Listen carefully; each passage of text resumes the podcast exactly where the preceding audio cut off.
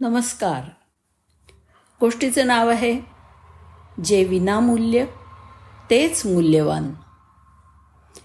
एका जंगलात एक शिकारी आपल्या सावजाचा पाठलाग करता करता रस्ता चुकला.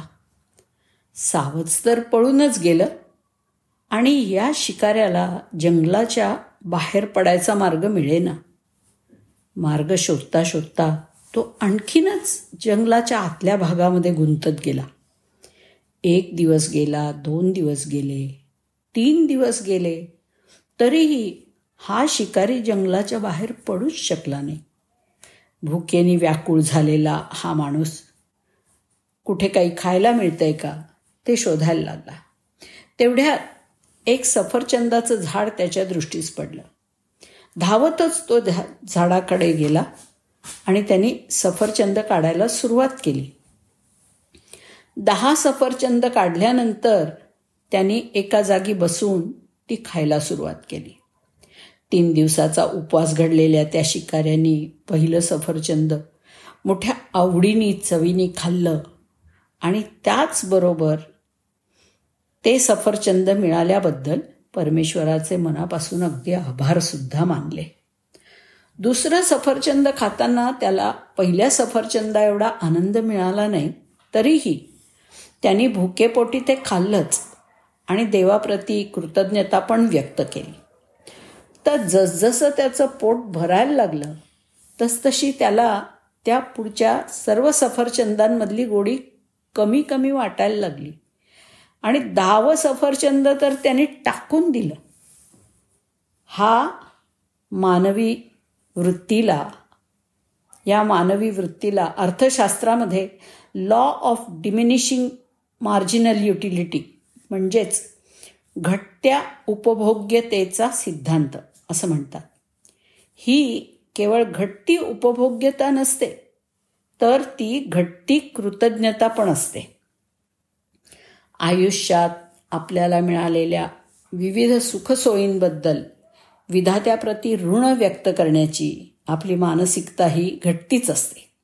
आणि सर्व काही मिळाल्यानंतर ती शून्य होऊन जाते. कारण आपल्याला जे काही मिळालं आहे तो तर आपला हक्कच आहे. त्यात कुणाचं ऋण कसलं व्यक्त करायचं अशी वृत्ती होऊन जाते. या कथेमध्ये तो शिकारी म्हणजे आपण सर्वजण आहोत. आणि ती सफरचंद म्हणजे आपल्याला आपल्या आयुष्यात मिळालेल्या सगळ्या सुखसोयी आपल्याकडे ह्या सर्व सोयी उदंड असताना आपल्याला कोणाच्या ऋणाची जाणीवसुद्धा होत नव्हती. उलट आपण सतत कुठल्या न कुठल्या कारणांनी उदाहरणार्थ नोकरीतलं काम वाढत्या किमती सरकारी धोरण वाढलेला ट्रॅफिक प्रदूषण याबाबत तक्रारीच करत असतो. आज मला भाजी मिळाली मला दूध मिळालं मी सुरक्षित आहे मी तंदुरुस्त आहे. असल्या गोष्टींसाठी आपण खरं तर देवाचे आभार मानायला हवेत. ह्या सर्व गोष्टी हा आपला हक्क होऊ शकत नाहीत.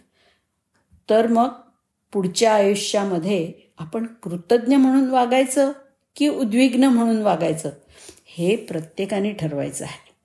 कृतज्ञ म्हणून वागण्याने आपला आनंद वाढतो. कारण आपल्याला काय काय मिळालं आहे याचाच विचार आपल्या मनामध्ये घोळत असतो. पण उद्वेग धारण करून वागण्याने आपल्या दुःखामध्ये भर मात्र पडते. याचं एक फारच सुंदर उदाहरण म्हणजे इटलीमध्ये करोना काळामध्ये घडलेली ही कथा. साठ वर्षे वयाचा एक रुग्ण बरा होऊन दवाखान्यातनं घरी जायला निघाला. दवाखान्याचं बिल बघून तो ओक्साबोक्षी रडायला लागला. डॉक्टर मंडळींनी त्याला धीर दिला आणि त्याचं बिल कमी करण्याची तयारी पण दाखवली. पण त्याचं रडण्याचं कारण ऐकल्यावरती डॉक्टरांच्या डोळ्यातही पाणी आलं. तो म्हणाला मी बिलाची रक्कम पाहून नाही रडलो. माझी आर्थिक स्थिती खूपच चांगली आहे. पण या बिलामध्ये शेवटच्या रकान्यात एक दिवसाच्या ऑक्सिज ऑक्सिजनचा आकार जो पाच हजार युरो लावलेला आहे. तो पाहून माझ्या मनामध्ये विचार आला की मी परमेश्वराचं किती देणं लागतो?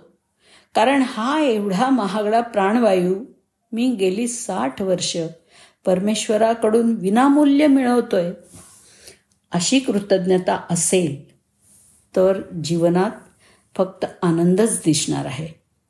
आणि कृतज्ञता व्यक्त करण्यासाठी फक्त धन्यवाद. या शब्दाची पारायणं करायची आहेत. अन्य काहीच नाही. जेवढ्या जास्त वेळा कृतज्ञता व्यक्त कराल तेवढ्या जास्त घटना कृतज्ञता व्यक्त करण्यासाठी घडतच जातील.